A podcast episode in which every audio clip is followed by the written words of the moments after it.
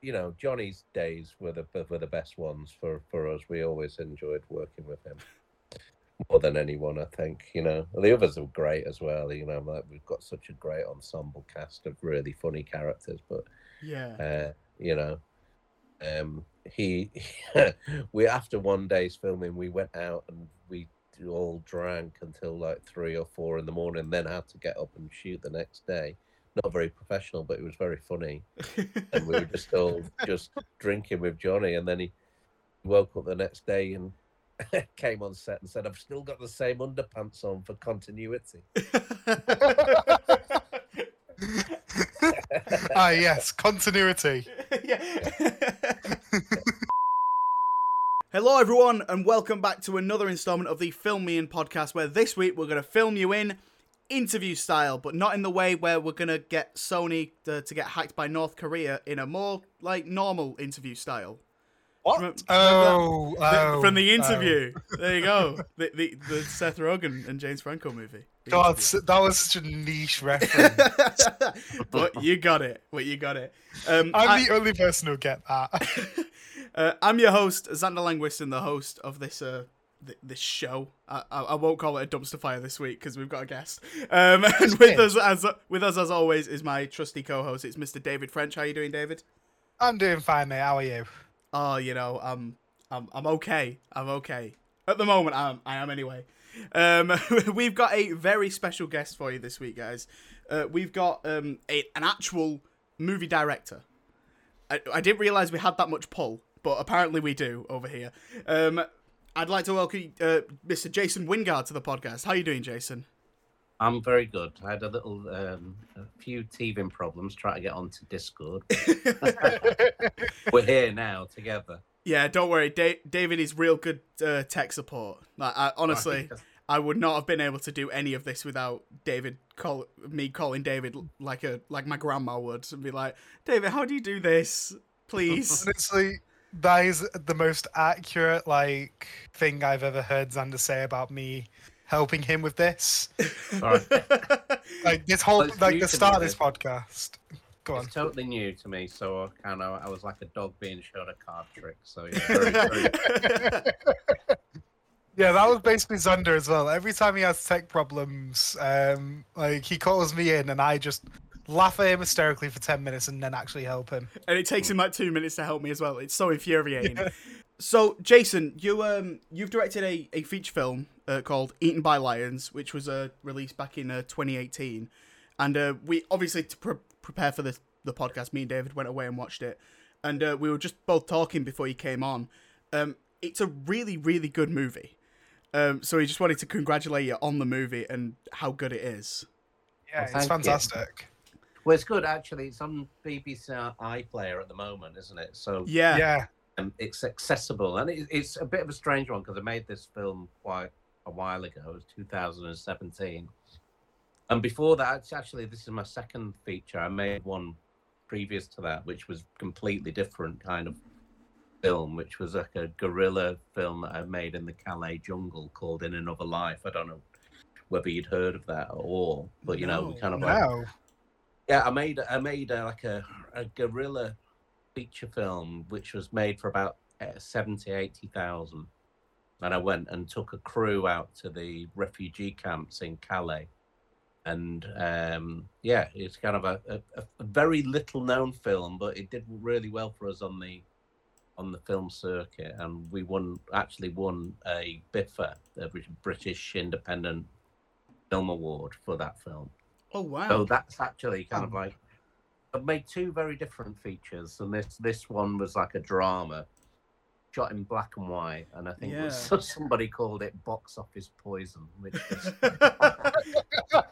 I, I thought there you go, that's something to stick on a poster.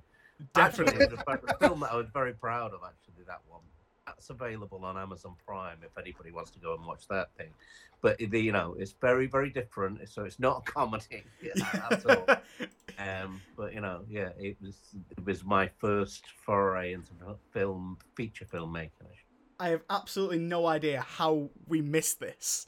Um, but Oh, yeah. th- th- I will definitely be watching this this week. So um, Yeah, me too. apologies that I Yeah, can't believe we check missed this. We were, we were talking about it all week, and we are like, okay, he's, he's made this. Okay, well, so we'll talk about this, and then yeah, there's another movie there. So we're so sorry. Um, no, no, don't worry about that. Kind of like, yeah, we- I'm ha- quite happy to talk about Eaten by Lions. But, Um, you know, I think it's an interest. It's for, I don't know whether you've, I, I- I'm, I'm assuming that you might have filmmakers who are going to be watching and, and, and part of the journey for Eaten by Lions is that other film, you know, that I went off and made on off my own back, really. yeah. Yeah. But anyway, Um, anyway, Eaten by Lions. Let's yeah, get back to the comments. Yeah, we'll, we'll keep it light. We'll keep it light. Um, Yeah. it's uh, we noticed as well. It's got hundred percent on Rotten Tomatoes, which is absolutely phenomenal. Um, It is, but we've only got 12 reviews on there. that, that's so- an asterisk. That's an asterisk. That doesn't matter. You, that's that's something you can put on the poster.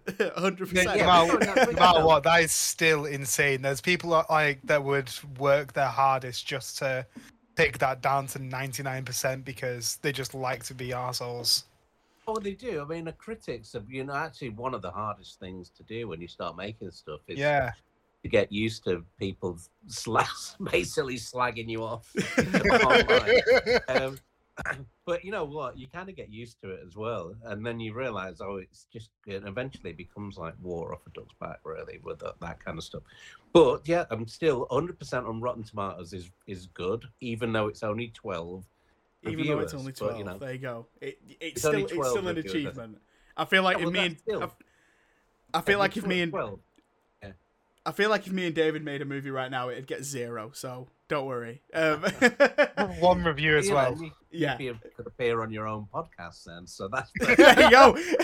Filmium podcast, the movie, the musical. you know, so it is is is it's it means something, I guess. You know what I mean? That people have, have liked it, and uh, we've got some good reviews on there. We got a good one in the Guardian, which was the, you know, that's uh, been framed, I think, somewhere. Oh, Oh, brilliant. lovely. We, So we we- got a four star in the Guardian, so that was good. Hey, that's awesome. Fantastic. Yeah. Um, so before we get on to like uh, talking about the, the film as a whole, uh, we've Mhm. got we've got some just general questions that we thought um, it might be fun to just uh, discuss and go through. Uh, so Yeah, these are just general questions about movies. So the Yeah, the first cool. one is um, what's your go to cinema snack? Um, well, corn, I suppose, but you know what? I've always preferred to have a hot dog. Really? Yeah, I have. I must admit, I'm going like if I if I had a go to, that would definitely be it. I think. And David thought this question would be boring. God. Hmm. That's an Not the kind interesting of question answer. you want to ask every single person, though. See, I'm a, I'm a, I'm a popcorn man, but I like putting minstrels in the popcorn and then shaking it about. So then halfway down the popcorn, I get like a minstrel, and it's, Well, it's sort of what? melted in the middle. Uh, but the, you, you've got a limited selection in there, haven't you? When you go in, you know that you're going to get overpriced stuff. When I Yeah. started taking my kids to the cinema, I always just used to bring my own stuff, and I'd come in unashamedly with a, a bag full of sweets and stuff for the children. Just going to the pound shop like, oh, you- beforehand. And a friend of mine did, a, who was a, a reporter, he did a story a while ago on the pick and mix. When Manchester, this is going back a while, because Jaap Stam was playing for Man United. And apparently he spent three, 300 quid in the pick and mix when he went to the cinema and it, it made it into Oh my uh, god! back page mood. Yes, Jaap Scran was the headline. So there you go. God, trivia. um, Yeah. Staying on the topic of the cinema, um, Yeah. what was the first movie you can remember going to see in the cinema? Um, in the cinema, uh, uh, I remember there's a couple of like traumatic experiences. Coming out as a child, uh, screaming at Snow White. I think I, I saw that, and King Kong. I was devastated when the monkey died. So kind of Oh. Like, uh, but this was Oh. a this was the 1977 version or 74 version or whatever it is. Um, but the, one of the first films I can remember sitting through was Bugsy Malone, I think.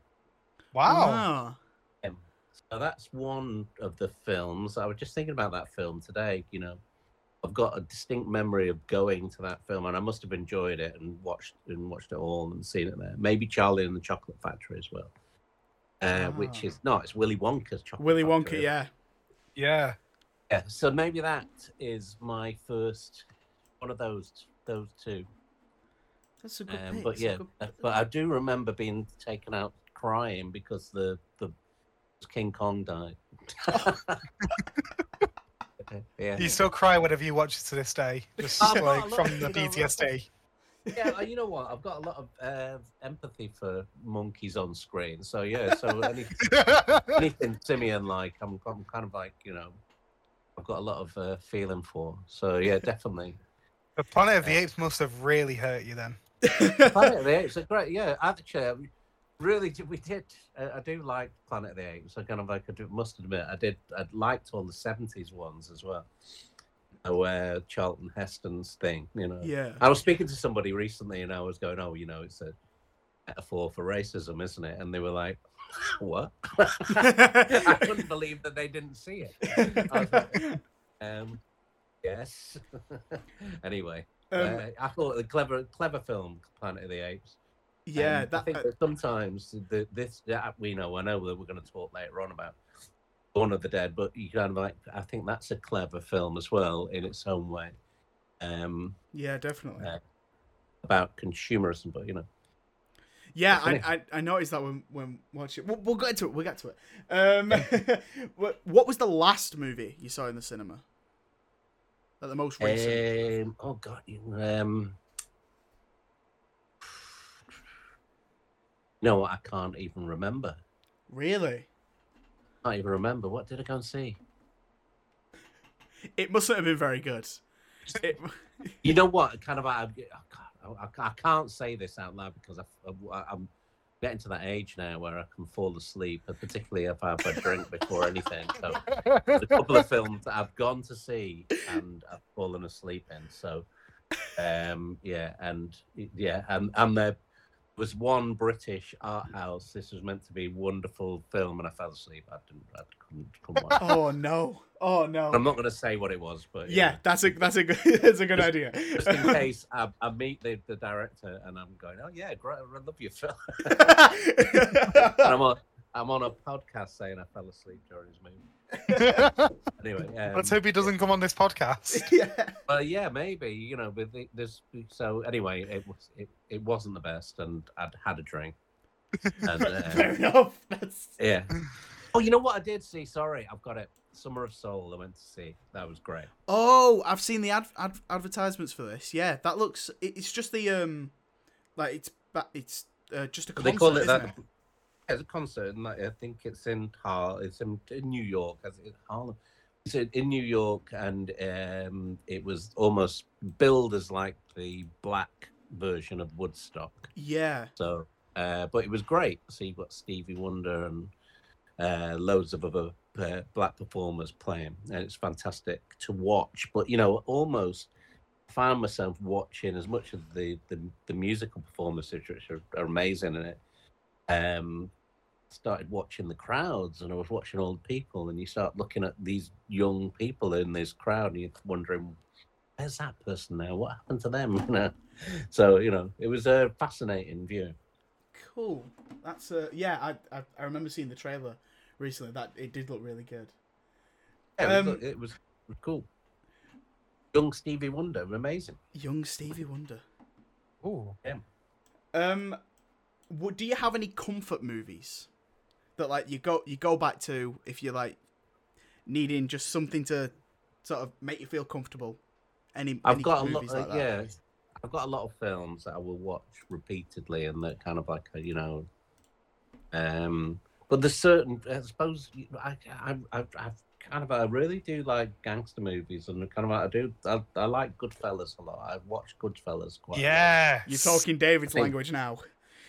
Yeah, you know, so Goodfellas is a is one that I return to regularly, Ah. and you know, I like I like the, the you know, I know that people kind of like talk about voiceover not you know people not using voiceover. You shouldn't use voiceover, but you know when it's done well, and I think it's really done well in, in Goodfellas. Yeah, narration done well is perfect. I think Goodfellas like nails it because it it does help the story move along. and It is required, and it also adds a lot of personality to it. Like with, like you Well, can think- tell who's talking. You can tell it's still the character, and they're still you know being themselves whilst talking about it.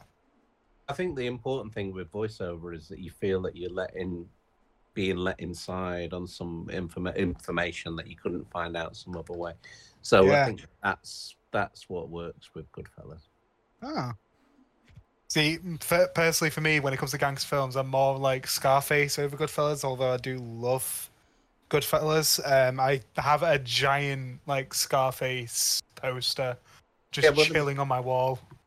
They're kind of like they're- they're classically a, a two act structure, which is a rise and a fall.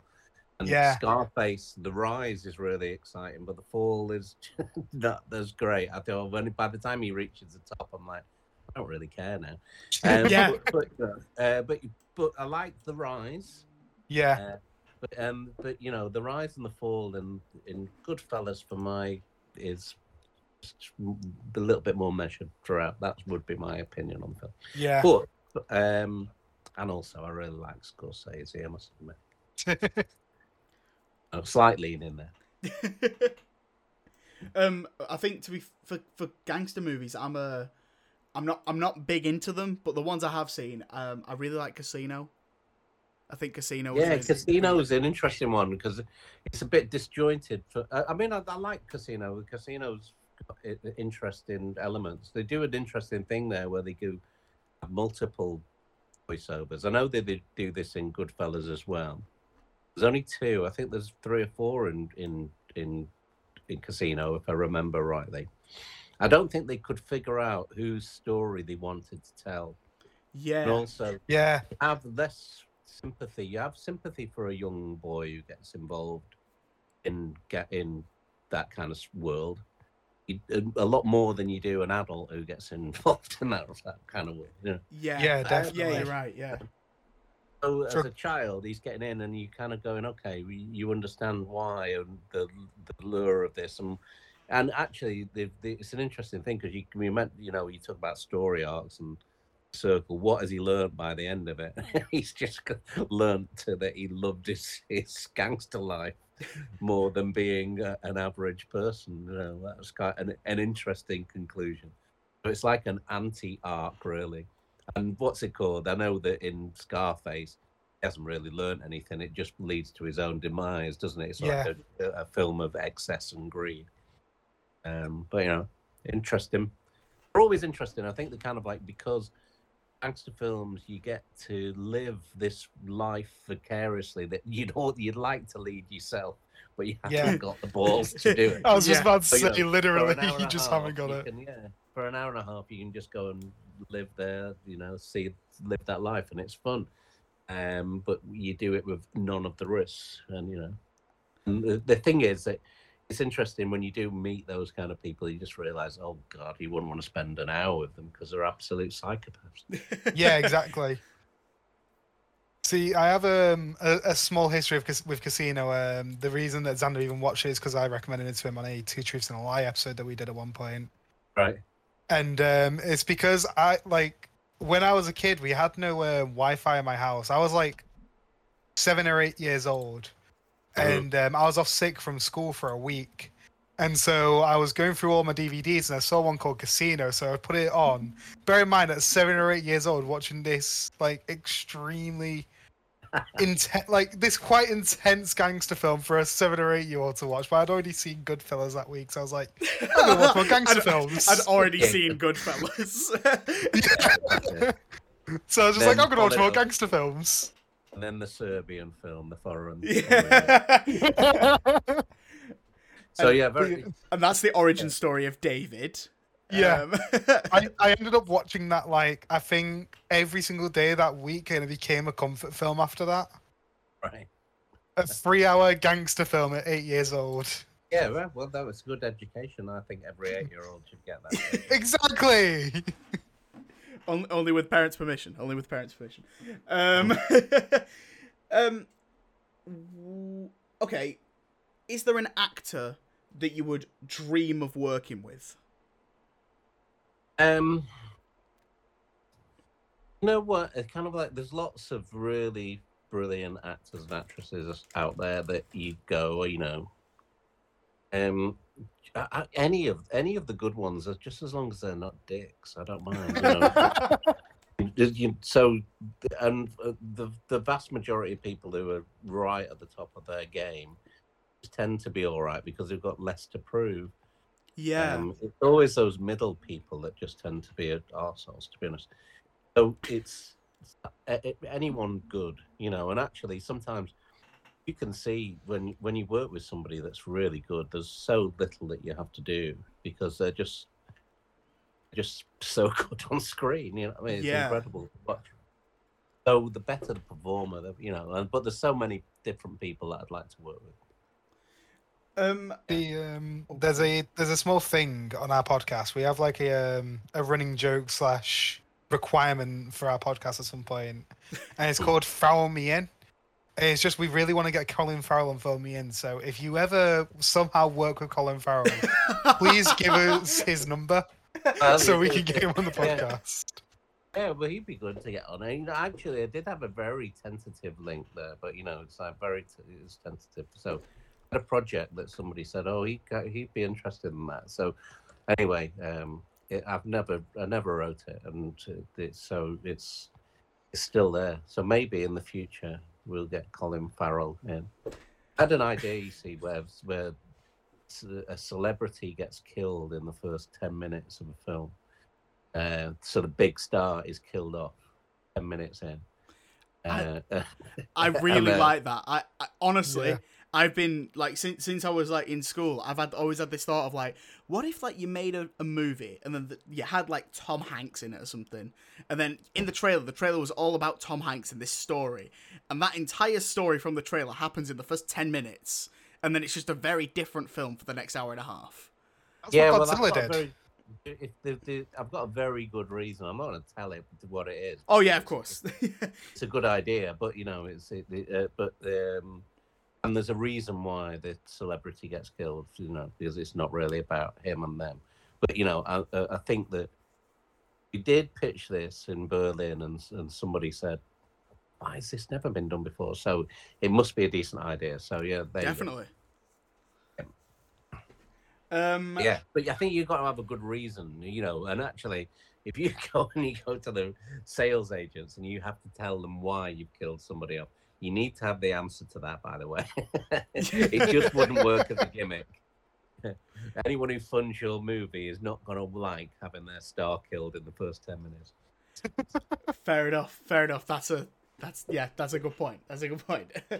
That's a reality. um, on a- on a similar note, well, I, I guess it is it similar. I don't know. What or who inspires you to make movies? Um, you know what? I kind of like in the old days. It was kind of other films. I used to watch films, and I'd just go, "Oh, you know, I want to make films because I've seen this film, I've seen that film, and I've admired this director and that director." Now it's kind of other filmmakers. You know, I've, I've been watching what other people have been doing. So in the UK, uh, someone like Rob Savage is inspiring because he's gone off and made the film that was. Have you seen Host? Have you seen that? Um, yes, So I I- have. It's phenomenal. I love this movie. So, so you know, and I, uh, I've met Rob, and I know, you know, he's just a guy who's, um, you know, he's been put knocking at the door to, and he's now he's got all these film deals as a, you know, but and I think that that hit that's inspiring. I think that that's what people should be doing. But I know how difficult it is to make any film. So anybody who gets out and gets a release or a cinema release. Chris Green's just had a cinema release, hasn't he, with Pebble and the Boy. So anybody that is is, is out there doing it I've, has got my admiration. Fantastic. That's a, a good answer. Yeah. Um, and that is. Oh, hang on. Last one. Last one of these. Um, what's the worst film you've ever seen? Um, well, uh, it's a difficult one uh, because you know there's There's so many to it- choose it- from. well, no, there, there are lots of, uh, you know, but you, you kind of go at the same time, you know, you people are really quite generous about films, particularly on an amateur level. yeah. You go to a film night and you watch something because it's already been done. Nobody stands up and boos and laughs. They wait until they're far away and then they go, "Oh God, that was shit, wasn't it?" You know. but then they kind of like but they won't say it in the room because the people who have made it and they've done the thing, and I think that's quite right because. yeah. But also, there's a different thing with filmmaking because the film's done. There's nothing you can do about it other than watch it and learn from your mistakes, or not learn from your mistakes. You know what I mean? Yeah. as far as the professional level goes, there's some damn awful Hollywood films been released, which are kind of like you know, uh, and lots of reasons why they're they're bad. But you know, to, to get it, it's a weird one, isn't it? Because how do you get good at something unless you get the chance to do it again and again and again? You know what I mean? And also, we don't really have an industry like that. I'm going. I'm kind of being kind in a way. But Yeah. there was one film, one film that stands out that some reason why did I even go and see this film? I ended up going and seeing um the like a 90s version of uh, uh, of the Flintstones. Oh yeah, with uh, John was- Goodman. Thank, thank That God we don't have Joe on this podcast. Absolutely I was like I just it just seemed to misfire on every single level. It was absolutely horrendous. Uh, you know, I was like, this just is really awful. I'm not even really I, I, I walked. I walked out. I've not not walked out in a Wow. film uh, very often, but I, I walked out and that I was like, I don't think there's anything more I need to see on this film. It was absolutely atrocious. Oh yeah, but you know that's one that I'd be curious now to go and watch that again. But I'm, it felt pretty unwatchable. we, we've we've got a friend of the show, uh, Joe. He um he actually is weirdly obsessed with uh th- that mo- with that movie, uh, The Flintstones, and then there's a sequel called Viva Rock Vegas. Right. Okay. He's uh Yeah, he's very obsessed with them. So um we'll, Right, we'll yeah, be sure but we'll be sure to let him let him know that um that it's just- a I it's a bad movie. It's bad. I, I, well, you know, it is a bad movie. I was just kind of going. I just didn't understand what they were trying to do. They tried to recreate the cartoon in a weird way, I think, and it just looked like a load of people that out for a payday. Uh, Yeah. To me, I don't know. I just thought none of them seemed to care about this, and it just. Uh, and the the kids weren't cute. The kids were just. anyway, I've got you know I didn't see much of it. um, th- there you go. That that's the that's like the all all of the opening questions we had. We were going to ask you what what your what like your favorite film is, um, but we figured it'd be more fun to talk about a like a bad movie because we we love talking about bad movies around here. Um, yeah, you know because I've got, it's a bit of a strange one. This because one of my favorite films is, I suppose, technically a bad movie, but it's not. It's still a it's a, a work of art. It's genius as well. You know, so and that's the film that you know I was talk, I talked about earlier. Dawn of the Dead, 1978, is a brilliant film. It's a masterpiece, but also so badly acted in parts. yeah, It's so- really Yeah. badly acted. it's just really badly acted, and also, I mean, there's a great scene with the, them on the roof, and they do. He's trying to do that. Uh, it's like a, it's really hammy uh, SWAT team thing, and it, it, the shots don't seem to relate to one another. the sequence where they go into this building, it's meant to be like a. uh, They didn't obviously didn't have the budget to do what they needed to do, and anything that's lit at night is just pitch black, and then Yeah. you know like a spotlight on someone. is really badly lit. I mean, the light is the lighting's atrocious. And then, uh, you, so they're on the roof, and it just is really early in the in the film, and you're not really sure what's going on at the start of it. I don't mind that because you can figure it out. They, you know, um, they've got this guy, and he's talking, and he's going. Uh, He's talking about going into this tenement building and shooting everybody up, and he's just the worst actor ever. Is he, Uh, are, are you talking about the guy who says the word bastard about seven times? yeah, you gotta go kill all these bastards. Oh God. Yeah, he's horrendous. He's a horrendous actor. But there's another Yeah. guy. So many people. They're kind of like there's one bloke who, um, you know, I don't. But the, it, I think there's lots of non-actors in it because when you're doing something on that scale, you would just be pulling all your friends in. And this is the beauty of that film as well, is that you know, having done films in a guerrilla way, that's the ultimate guerrilla film. I mean, who wouldn't want to make a, a bloody zombie film with a load of their mates and then get it released in the cinema? yeah. So it's a fantastic film as well. Then the wider, th- you know, so I, I just think it's it, it, it's it's an interesting interesting thing, but very much very seventies and very much of its era. Um, but yeah, it's brilliant and bad at the same time. we'll, we'll, we'll uh, talk more about that that movie in a little bit. But first, um, we we've got to talk about uh, Eaten by Lions. Um, Okay. so I think we we've talked a lot about the going to the cinema al- already, but um, a, question we had was, um, you know, with so many movies going straight to Netflix and streaming these days, how important was it to uh, get the theatrical release for this movie?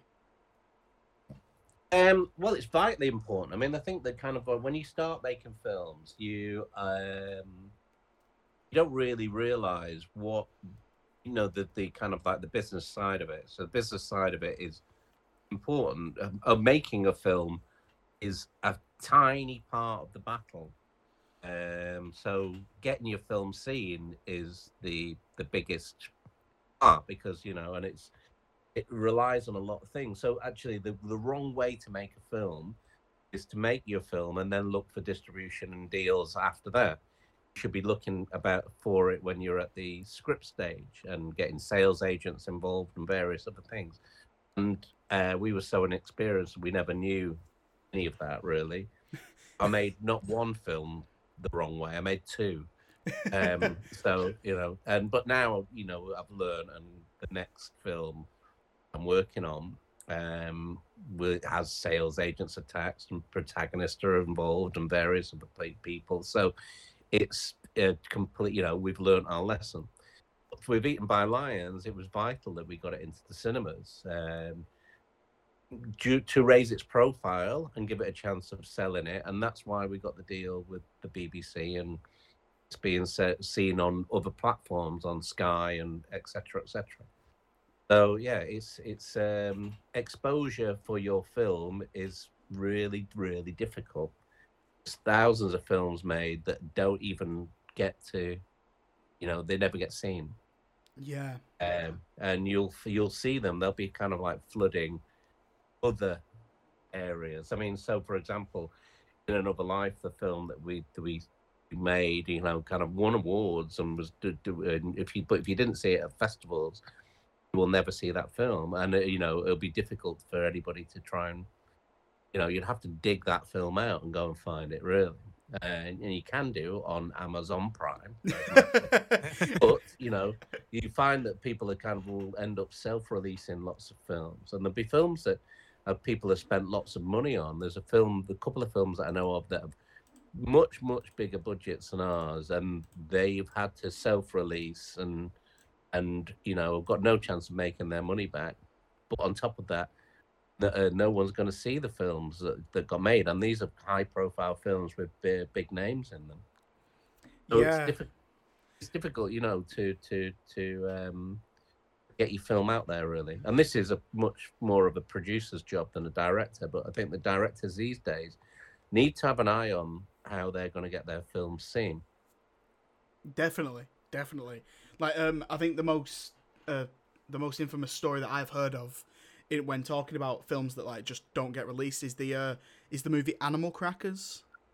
Uh, Right, okay. That went, um, it went straight to Netflix earlier. Uh, I think it was last year, but um, that was stuck in development hell for about three years. The movie was done and everything was sorted with it, but they were just stuck in like going between producers, and so it just never I got released. Then you know even better that they got it onto Netflix. But you know Yeah, the yeah.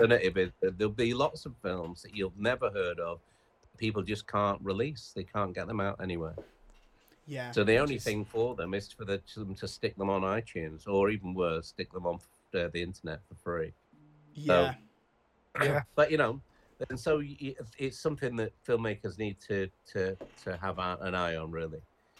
Uh, But you know, the support is there for new filmmakers, I, I guess. And once you, you know, first-time film directors, they if they get involved and they're making films via the proper channels, they, they'll they'll they'll be able to get some support for this. You're making your film like I did on on uh, with my own crew and team and raising the capital myself, then you know, uh, good luck with trying to get it on after it's been made. You need to get that buy-in early doors, basically. That's what I'm saying. yeah. Yeah, Yeah. definitely. Um, how how challenging was it to get the movie made? Like just the the entire production was it was it a challenging one or was it like Was and it comparatively went. to other productions was it kind of easy? There's probably a six, a five or six-year process because Wow. um, we won. sorry, uh, Virgin Media Shorts, and I made a short film with the thirty gram that I won from from that. So I won, made a short film which was two minutes and twenty seconds, and that went into cinemas and played before films. That was part of the price of Virgin Media Shorts, and that was in two thousand and eleven. Then they asked me, did I have something that you know they wanted to develop into a feature film, and became I'd, I'd gone into iFeatures in 2012 with a, a film called Going to Mecca, which is essentially what became Eaten by Lions. Yeah. That's 2012. In 2014, we made a short film version of it, and it was meant to be a precursor to a feature film.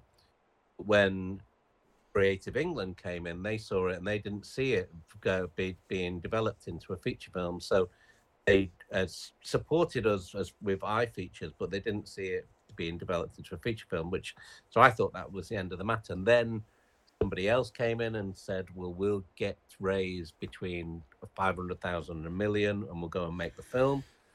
And then there was some more shenanigans that went in, and some.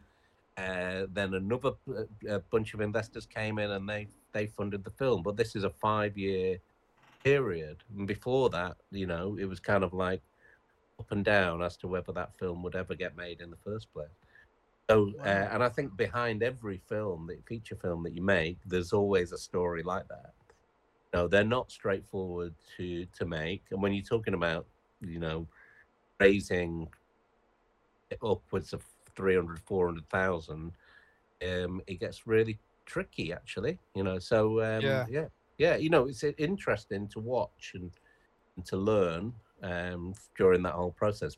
But I actually went and made the other film and used the development money I got from Eaten by Lions because I didn't know whether Eaten by Lions was ever going to get made. You see, and I considered myself to be a filmmaker, so I thought, okay, I'll go out and make something uh, rather than sit around and on my whatever it was, uh, twenty grand I got. So with that twenty grand, I went and started making another film. Wow. It's one Uh, way to get an investor involved. You go, uh, if I'm willing to put my money where my mouth is, then Yeah, Well, definitely. yeah, that's um, that's how like, well, at least it's similar kind of thing. That's how like a lot of um of the most iconic horror films have been made. Like, just get investors interested by showing them something that's either similar or just something you have done in general. Yeah, I Um, think, I think so. I think that kind of like, well, horror films in particular, I think this is why it's an, a genre that attracts new filmmakers because you don't really need any stars for a horror film. You can make a horror film with absolutely nobody known in it at all. yeah, You could make it on if it's a long, if it's a really good idea. You can, you know, you can make it on practically next to nothing, you know, and you've, you, so, so uh, it lends itself to low budget filmmaking, really. Definitely, definitely. Like a big inspiration for uh, me and David is um, Sam Raimi, who made the Evil Dead films, and we mean, and like there's so many stories about him and Bruce Campbell going to like knocking down producers' doors and giving giving them like the ten minutes of footage that they had from the movie, um, and to just try and get anything, and they knock on like neighbors' doors. They go to like the expensive uh like neighborhoods and stuff like that. It's yeah, just it's, like that it, that kind of like just low budget. Just will take anything. Yeah, but I think his his budget for that was still like two hundred and thirty thousand or something like that. Yeah. dollar at the time. So that probably with inflation, they're probably putting it at 600, 700,000, You know Yeah. now. So of, as to what you would have to raise, maybe it's a million. You know what I mean? So kind of like that you would still have to raise. Um. So.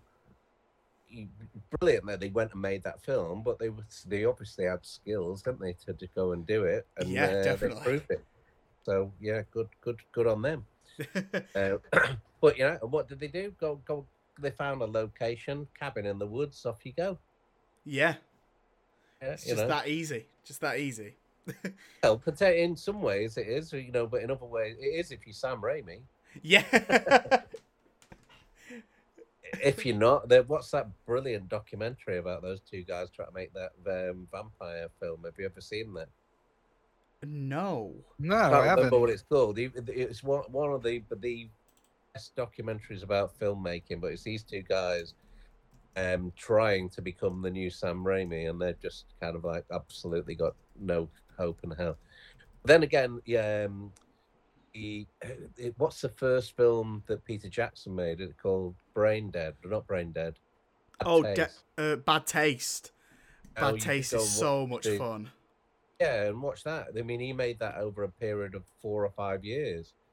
The the amount of of, of love that he put into that film. He, he for one scene, he wanted to blow up a house, and so he made three replicas of the, this house. He made a, uh, a, a, a in model form, so he could blow blow one up for one shot. and he, you know, he just using his friends as again. Um, yeah, and that film I think went eventually went and played in Cannes, and that's how Peter Jackson was found. And then there's somewhere there is a documentary about the the making of that, and that I recommend that as well. I mean, I, I remember I watched a video on uh, on the whole making of it, and the um, what one of the actors in it was one of his mates, and he he had to like stop making the movie with them because his wife didn't want him to be doing it, and so then Yeah. it took them that long to make the movie that by the time it, they were coming towards the end of production, that guy had had a divorce, and so then was like, you know what, I'll come back into the movie, and so the character just reappears towards Right. the end of the movie, which is Perfect. there you go. so, You know, I think I think there's a, a similar thing there that we've been talking about, which is you know people going off and making films with their friends. You know, yeah, and if the if somebody or if a team of you, if you if you know, ha- have got um, have got some skill make filmmaker skills, then you, you've got a chance of succeeding. Shane Meadows and um, who's his best mate? Who's who's who's always in the film? He went to college with him. Uh, Hollywood actor. Um. His name. but Um, anyway, all right. Oh, is it um. Stephen Graham? No, no, no, not Stephen No. Graham. There, Don't know why his name's Guy- up on the Google then. That's Dead weird. Man- Dead, Dead Man's Shoes. Who's in there?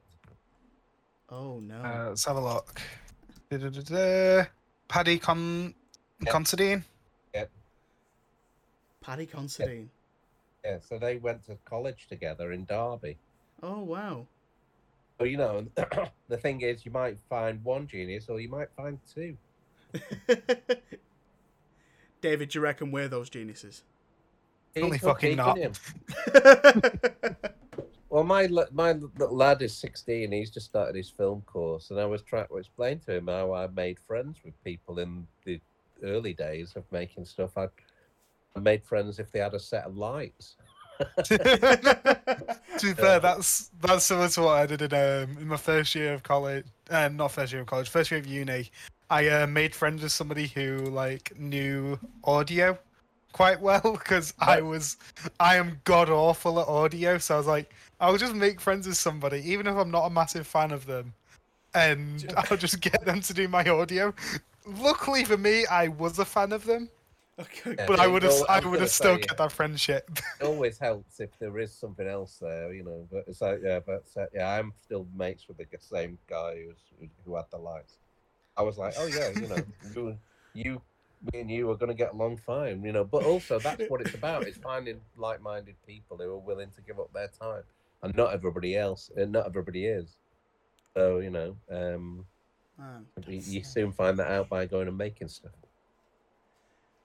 Um, did did you have any trouble while you were filming, like around around Blackpool? Like me and David were uh, talking about this earlier, like having people come up to you and be like, "Oh, are you filming something?" Or was it kind of smooth in that sense? Yeah, we kind of like um, we it's pretty. It was pretty smooth when you, we were out because we've got security with us and various other things. We had one or two things because we're out filming in the middle of Blackpool. Yeah. bizarre. Yeah. kind of like when we're shooting on the piers and stuff, people just walk by as if they weren't, you know, there was nothing. That's actually Right. really surprising, honestly, because uh, like the pier is what I thought of most when when I was watching. I was like, they must have had a million people coming up to them, just like, "Oh, you're filming something." We were kind of like we don't mind talking, and also if we've got Johnny Vegas with us or one of the other comedians, then Yeah, exactly. yeah, he good can point. talk to them.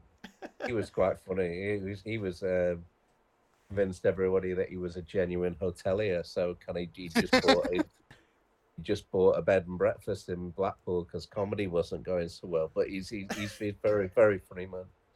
I was I was gonna say what what what was it like working with uh, Johnny because he he he always seems to come across as just genuinely a funny guy. He is. He's a genuinely funny and uh, warm character. He's he's he's uh, brilliant. He's a British hero. He, he- he's, a, he's, he's he's great to work with. There's no one no one better. Um, what was the uh what was speaking of uh, Johnny Vegas and funny? What what was the funniest day on set to have?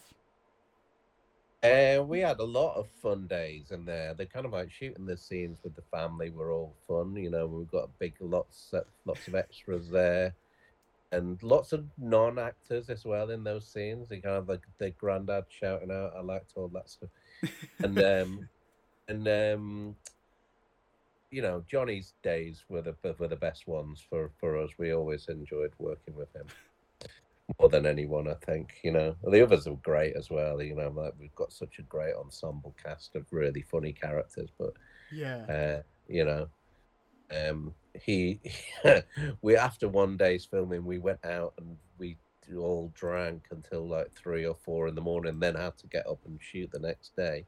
Not very professional, but it was very funny. And we were just all just drinking with Johnny, and then he woke up the next day and came on set and said, "I've still got the same underpants on for continuity." ah, yes, continuity, yeah. Very funny. definitely. fantastic, fantastic. Should have done it in the voice. did, did did did he did you get him to say monkey at any point? But, you know, he talks about that. He kind of like you do. He's, he's not a, a he's not a massive fan of the the monkey thing. I'm sure. It just because that's the one thing that he does get people coming up to him regularly. Yeah. Uh, yeah. I knew that. I'd just got to steer clear of that one. yeah, fair, fair enough, fair enough. Um, what was the hardest day on set? Um, there's always something where you know you kind of like you you never really have enough time to shoot everything. That film was shot in 23 days because of the budgets, and you, this is what you'll you know once you you go up, you realize that you you've written a script and then someone will say well, it's got to be 90 pages or you know and you're going why? Why does it have to be 90 pages you when you get into the budgetary side of it and how long you can actually film you know you realize that you know time is money and money is time Yeah. so the average page count on a, a feature film is that you shoot four pages a day maybe five pages a day and if you're going to shoot five pages a day and you kind of do the maths on that you see what i mean and this is how a film is broken down Yeah. uh, anything more than five pages, and you start to go into excessive stuff. Now, Down Terrace, which um, Ben Wheatley made. I think he did. Uh, he shot it over a week, and he had a stopwatch, and he did his own first AD stuff, I believe. And he shot more. I think he was shooting like, like nine pages a day of his script. Um, Wow. you know, it's it's it's uh, tricksy, tricksy to do all of all of that stuff. So you've got to kind of um, have uh, an eye on the budgets and all that kind of stuff. So yeah, there's lots of days where we were running out of time. the day that we shot on the beach and we were driving the Rolls Royce down the beach, uh, we had to shoot at the golden hour. So you've got a roughly between eight and nine o'clock. Nine thirty was uh, sunset. We wanted to shoot it then, but the actress, the lead actress, wasn't ready, and we didn't get her until ten to nine.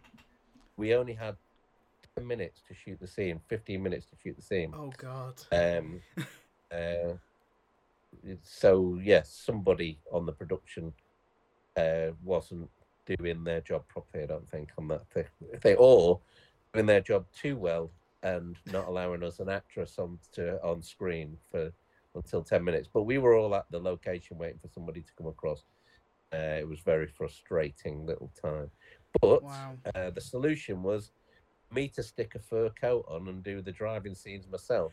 I was I was so thinking I- that. Yeah, I was thinking as as you were saying that, I was like, were there any close-ups in the car in that scene, or is it all just No. exterior? if you look very closely, you'll see that it's me driving the car in a in a, a leopard print coat.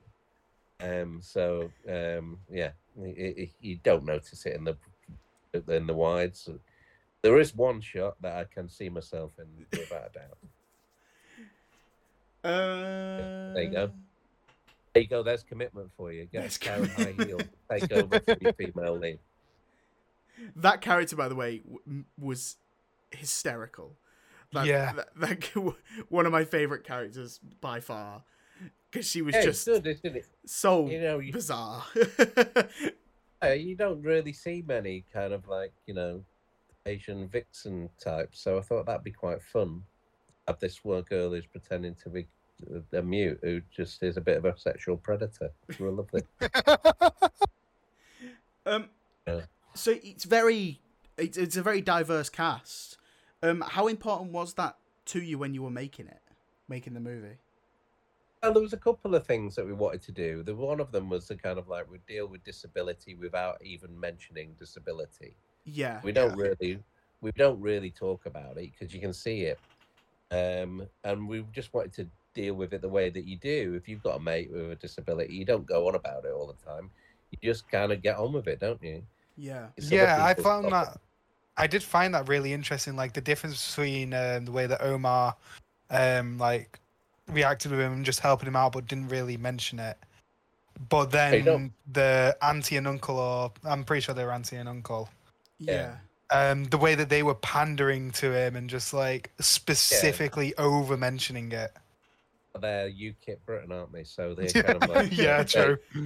That's uh, what they were meant to be representing at the time. So it's uh, they they're just you know, um, but that's what we were poking fun at. You know what I mean? With this uh, Yeah. kind of like uh, um overcompensation, but also the kind of thing with all of the race stuff is that nobody mentions it. The family, we've got uh, a mass mix of people there. We've got white guys, we've got uh, Indian and Pakistani. We kind of the, we we wanted this the- the in joke for us was that this was an, a mixed family. It was an Indian and Pakistani family. You know, yeah, traditionally are enemies, I guess, but you know, Yeah, uh, it must happen. You've got it. You know, so you've got this big mixed, um, and so. But you know, often in these kind of films, their religion and stuff like that becomes a massive focal point of the the, the, the film, and we didn't want that. We didn't want it to be anything other than it's just a load of funny characters. and that that's that's one of the most refreshing things about this movie, is that it's just it's just there and it's like yeah, this is what our society is nowadays. Just Yeah. like, Yeah. deal deal with it. Like yeah, okay. Yeah, we kind of like we, we it's it's it's just felt a little old fashioned to kind of why are you drawing attention to any of that kind of stuff? I mean, there's there's a few things that we did now and again. We did a few little gags in that direction, but you know, the Gremlins Ramadan thing and various other things like that. But, Yeah. and th- I I I loved uh, the character of Kev as well. I thought that yeah, just catch a cab, yeah, he's from Steve Kane. He's from Manchester, uh, or Bolton. He's from yeah, uh, yeah, and um, yeah, it's just they just those things were just a you know, well, why can't we just have a white dude at the end of the table? Yeah. it was the fact that no one questioned it as well. That's what that's Oh, what made me laugh. just Yeah, just just get on with it, yeah, right, you know. Um, but that's the the thing that you know is when you're talking about representation, it's important, isn't it? Because um, we had haven't we just had some, something on Channel Four where they've had all, all black presenters and you know stuff like that, and you know that people will be going, you know, who, who cares? You know what I mean? It's it's long overdue. Yeah. Yeah, exactly. Exactly. Yeah. I mean, the thing with the thing is that lots of things that people get irate and worried about, I always just kind of, I've got a te- like a litmus test, and my litmus test is, what's it to me? What do I care? You know, and I Yeah. think that you kind of like that's what people should do is that you know, what do I, what do I, what do I care? What is it to me? If you know, yeah, and there's all the kinds of things that people get so right, and I just think to myself, well, am I affected by this? what is it to me? Does it actually affect me at all? You know, but you find people are getting knickers in a twist about very very little these days. Yeah, true. They are. They are. you know, and actually, if you ask that question, well, what's it to me? You know, and it's it's nothing really. So you know, like the, the, the gender, for example, and kind of like um, how pe- you know people want to be known as this and X, Y, Z. I don't care. You know, like Yeah. it doesn't does but it doesn't affect me. Why why would I be worried about it? Yeah, you know? and and some people, yeah, that like some people say that's like a bad attitude, but it's like no, but like it's genuinely like it's it's up to you, like you know, it, Yeah, it doesn't matter to me, that- but if it matters to you, then that's fine, that's okay. Yeah, exactly. It's a live and let live situation. I mean, Yeah. kind of going, well, look, if it's important to you, then that's fine. You know, uh, I don't mind. You know, so yeah. Anyway, uh, David, did you have any extra an, any extra questions you wanted to ask? Um, the only thing I really wanted to ask was, um, like, is there any specific on-set stories that you'd like to tell? And um, I've got one more question after that. Um, well, there was there was one scene. There's a scene that we've got, and it's quite difficult because you, there was a scene where I, I was shooting in Eaten by Lions where we had an overhead shot of Jack and uh, Antonio on the bed, and they were they he, Antonio had come in late, and they, uh, they're kind of having a little heart to heart. Yeah. And we could just couldn't get the tone right, but it I realized after I was watching it and I was going, I was just going to keep them there until they got that scene right, you know. But uh, uh Jack uh, obviously has got a disability. He's got cerebral palsy. He was sat in a, a very uncomfortable position for him to get that right, actually. But eventually they did did it because it's a oneer. He's kind of like you can't really cut the scene. Have to do it in a continuous take. Yeah, Um, but eventually we got it, you know, and I think that the kind of like there's always something like that that happens on set, you know, the kind of like where, you know, uh, and that was like a, a genuine little flea pit in in Blackpool. I think that actually uh, when Antonio came out, he he said that he actually did have flea bites. So there you go. Oh God. Oh Jesus. Yes. Oh yeah, but you know, commitment, Commitment. commitment to the cause. anyway, look, you know that film was a lot of fun to make, and there was a there's a few things that we got wrong on it. I think that we got um, some of the accom- accommodation for our cast and crew wrong. It was almost a because we had like an upstairs downstairs thing. It wasn't something that I'd the hand in, but it was just a bad call. We should have put everybody. I mean, there's one thing that you know that if you're making a film and you're doing it low budget, look after your cast and crew. Yeah. Yeah, Yeah. make sure that make sure they're fed well, make sure they're looked after, make sure things are there for them. Um, and that's the least you can do for people giving giving up their time. Definitely. Yeah, that that's that's a good rule to have. Yeah, um, like recently for my like my uni stuff, um, we had to make a short film, and we had basically a budget of a hundred pound, and that was including food. So most of that went on food, and we already went over budget by like the second day. And I mean that's kind of part of it, isn't it? You know, Yeah. there's lots of times that I've made stuff and I've had to put in, you know, reach into my own pocket. It's like, but you know, hopefully at some point you'll get get that back. Yeah, so, so yeah. Uh, Let's what was hope. your other question, David? Um, so you did actually mention earlier that you are currently working on something else. Is there anything that you're able to tell us about it, or is it like strictly under wraps? Well, no, no, it's been announced. So kind of like it was announced in the summer. It was taken to Cannes. It was uh, it's a film called Fardo, written by Andrea Mann, uh, who's a first-time screenwriter, but she's brilliant. She's brilliant and uh, very funny and and uh, nuanced, subtly nuanced film. Um, and this is about a. I don't want to give too much about the plot away. Originally, we had um, Emily Watson and, and Richard E. Grant cast. Unfortunately, Emily had to pull out for family reasons, and so we're recasting at the moment. So this is Wow. hopefully going to be made, being made in uh, March of next year, and with uh, protagonist in support and and producer Gareth Wiley, who had made uh, a series of films with Woody Allen, and uh, he's producing. So yeah, we're really excited about this, and hopefully this is going ahead in March uh, next year, and it's been going to be shot in Portugal. Fantastic. Um, On, so on location as well. Nice holiday. uh, yeah, well, it'd be- it'd be a- amazing. Well, that's kind of actually the point is that you know what you know as much as everybody's been locked inside, and now we get to travel again, and so hopefully you know when this film comes out, it'll be like a it's a feel good, lifting comedy. Really, I think that that's kind of one of you know it's not it's like a straight out comedy. It's like a comedy drama. It's very, it's a it's a very sweet script. This one. I think I think honestly that is one of my favorite genres of films because they are just anyone can watch them and find something in them to enjoy, and they're Yeah. just so they are Yeah. so comforting and they they are just like easy to watch and just enjoy. And Yeah, I mean, And it's, in- it's, a, it's uh, I've kind of, I've ended up kind of doing a lot more, a lot of comedy stuff, and a lot of, you know, so maybe this is where I'm going to find my career going. Although I have genre hopped uh, in various other things that I've done, yeah, I suppose I'm more known for the comedy stuff these days. Is that something you were you you thought would happen early on? Uh, uh, yeah, I think that kind of like some people have a real plan, don't they, as to what they're going to do.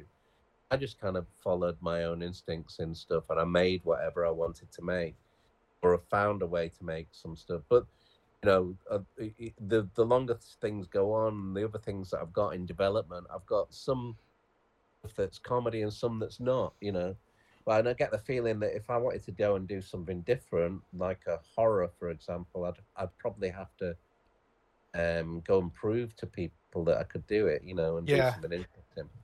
But it'd almost be like starting from scratch. That's quite exciting as well, its own way. So, you know, it's something that I would embrace rather than be afraid of. Cool. I, I, I like that's a that's a really great attitude to have because I feel like that'd terrify me having to Yeah. start again. I know it wouldn't terrify me because you kind of going, well, you know, it's not.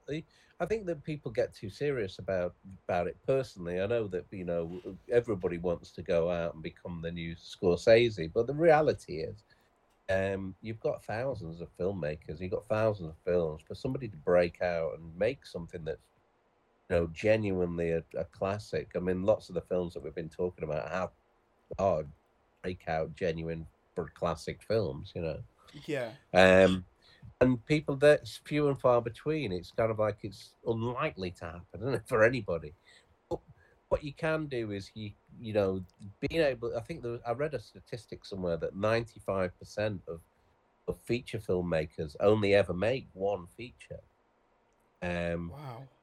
uh, for a, a multiple reasons. I think you know, um, uh, it, it's a, such a difficult thing to do to raise that capital and to get it made and then get it seen. Know, so it's it, it, that's why I was you know going back to the earlier thing of where I've got great admiration for anybody who does manages to make one. You know, really do. Fantastic. Well, thank you for talking to us about Eaten by Lions. Yeah, no problem. Yeah. Um, shall we? I feel like you you've been dying to talk about this since we started. Um, but should we move on to um, Dawn of the Dead? Yeah, Dawn of the Dead. Yeah, it, it is a film that I must have seen over a hundred times, maybe. uh, and I've seen lots of different versions. And actually, there's a great version on Amazon Prime, which is uh, the Dario Argento cut, and it's a better cut, I think. Ah. Uh, Yeah, I've um, I did a bit of research on it before. So like, cause when I um when I researched it, like when I searched it on Amazon Prime, I saw three different versions on Amazon Prime, and I was thinking, what the bloody hell's going on here? So I had a look into it, and there's the theatrical cut. Then there's the director's cut, which isn't actually the director's cut because it's not George A. Romero um, doing it. The theatrical cut is considered the director's cut. And then there's the Argento cut, which is supposedly like a more horror one, where it kind of cuts out a bit of the comedy scenes and stuff like that and makes it more of a horror film. Yeah, I think his his his cut's the best cut. Um, so in in my opinion, anyway. Um, and I've not seen that cut before. I've seen loads of kind of when I was watching it as a kid. It was really frustrating because I was kind of like around in this uh, video nasty era. So there was a part where they just started cutting, you know, scenes out. There's a great Yeah. little scene where you know it's so the effect uh, you know tom savini is the the, the effects artist in uh, dawn of the dead he's brilliant there's this great scene when he kicks a door open and shoots a bloke in the head and his head explodes Yes, I remember this moment. it's just so obviously a like a you know, like a potato or dummy or something like that you know it's like you know, it's it's it's uh, it's not the best effect, but you know, at the time, I'm sure it was quite shocking to have an, a head exploding. You know, which is um, you know, so for a split second you see it, but when I first saw these films, I kind of like all all those things were cut out. You'd see it, and the censor would have cut out two or three seconds of the the film. You know, which is I- why I'm very much anti censorship stop. I don't think you you know what's the point in censoring things? It's only a film, isn't it? You know, if it was real, maybe, Yeah. me I not a film. I find that so infuriating. It's I try my best now to not watch films on TV because the amount of times I've been sat watching a film and I've known it, I've been like, "Oh, great, it's this film," and then it got to to a scene that I know and it just cuts it out. It's so infuriating. So I just I'll be like, right, okay, I'll I'll just find it on Netflix or whatever, and then I'll just watch it from the start because it just honestly the the, the censorship on TV especially winds me up so much. I, Yeah, I I just don't don't see the need for it. I don't, I don't really, I've never really understood it, but you know. Anyway, Yeah. Dawn of the Dawn of the Dead is a brilliant, brilliant, brilliant film, but also really bad in places as well. There's some really, some brilliant, but uh, bad performances. There's a great scene where they shoot all of these zombies in the cellar of this tenement building that we were talking about before, and the the guy who pops his head in and starts talking there, and he's just really bad. It's a really bad actor. and actually, it's interesting because you know, uh, well, I noticed when I was making short films, the director's called almost like a gatekeeper. He's meant to stop anything really atrocious appearing on screen. That's kind of your job. Yeah. It's uh, it's Yeah. what it's kind of what you leave out, which is more important than what you leave in. Uh, I remember being doing a short film years ago, and I was working with a, another director, and and we were speaking, and we were just going, you know, it's amazing, isn't it, how one bad performance can just kill your film, uh, and uh, it's it's true. There's one really poor performance. Uh, it's your job to spot it and to take it out. Uh, Yeah. There was one guy we just we were watching, and I don't know, as an actor from Manchester, and we just watched it and was like, "There's just no way that's ever going to be in the film." this is just our conversation. Yeah, yeah. Yeah, Um, never ever going to be in that film. David, what what what did you think about this? Was this the first time you'd ever seen this? Watching it? Yeah, this is the first time I've ever watched um, Dawn of the Dead. I've only ever watched like clips from the original and clips from the Zack Snyder one in 2004. Yeah. All right, Um, okay. and I've It's like watched a video game. Yeah, it's like a very specific video game as well. I mean, Which is quite funny. People want their horror, isn't it? They all of a sudden they want it all speeded up and to be like a video game. And uh, uh, uh, whereas I think that Dawn of the Dead had something political to say. He says he didn't, but you know, it you know, it's a bit like uh, there's no more. It, it- I, I love the idea of these people coming back to this place that they and they're just mindless consumerism. It just felt, felt Yeah. to me Yeah. um, all being attracted to the Trafford Centre, you know, wherever they are, wherever they are, you know, like Imagine zombie apocalypse goes down and you're just thinking, hmm, I really want to go to the Arndale right now. Yeah. Yeah, but you know, the thing is, can- for there's it it, it it plugs into a key fantasy, isn't it? Which is Yeah. you know, imagine having all of the goods and all of the TV sets and all of the things that you, and you realize that you don't actually need any of those things. It's not, uh, none of them are important, um, because without a human interaction, you're just completely knackered. So, uh, that's where the film is genius. So that messagery, you kind of go in, oh, you know, this is a great way of telling that story. Like Yeah. I said before, with the the uh, Planet of the Apes, you know, uh, you can t- tell a story of prejudice, you know, and enslaving people and treating people like they're animals. You know, it's like, and you can do it in a clever way where just a quick reversal of, of fortunes. So it's the, I'm talking about the original Planet of the Apes here now Yeah. uh, the Charlton Heston version. So you know, uh, but that's w- you know, it's it, it, it's it's. I think that having something to say is really important in in in, in films. I don't think Zack Snyder's had anything to say at all. Really, it was fun. It was fun to watch, but you know, a patch on my '78 Dawn of the yeah, I feel I feel like that's going to be the consensus mostly as well. com- Like when comparing the two films, like, and in general, like with Z- uh, Snyder's zombie films in general, like it seems like it does. It's trying to do so much and yet does so little in regards to furthering the genre in general and trying to send a message. There was a, there was an unnecessary swipe at Army of the Dead there, David. Yes, there was. I noticed that. But what did you make? What did you make of it then, David? Do you think? Um, of Dawn of the Dead. yeah. Yeah, I I thought it was really fun. I wasn't expecting so much comedy um, Yeah. going into it. Like there was a lot of like it felt kind of slapstick, and it that really did like that was really fun. Um, I thought the characters were mostly good. Um, not everybody, especially the guy at the beginning that's just screaming bastard every three seconds. But that- but he there's was also that awful. It's kind of there's so many good things. You know what? Before I saw this film, though, I used to get comics a lot, so I'd get a lot of Marvel comics, and I saw this clip. I could see all these zombies and a guy in a wheelbarrow, and he was shooting at all these zombies. I was like, going, you know, just an image just catches you. You go, what? Oh, what the hell is this? And I remember seeing a TV advert. I was watching uh, late at night, and I saw an advertisement. Of the the trailer for Dawn of the Dead came on the TV. I was like, I've got to see that film. And the thing is, the frustrating thing was when in the late seventies, you didn't have video, you didn't have anything. All you had was cinema and the TV. And if you weren't over a certain age, you couldn't see anything. So Yeah. it was, you know, I had like, I was probably about eight or nine when I saw the trailer for it. And I was like, had to wait another six years.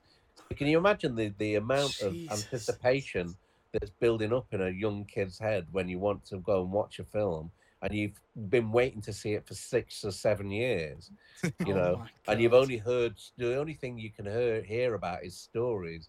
And somebody would, and I'd be going, can you, "Have you seen Dawn of the, Dead, the Dawn of the Dead?" And someone would go, "Yeah." Someone gets their head and it shot and it explodes, and you're like, "Wow, I've seen this film."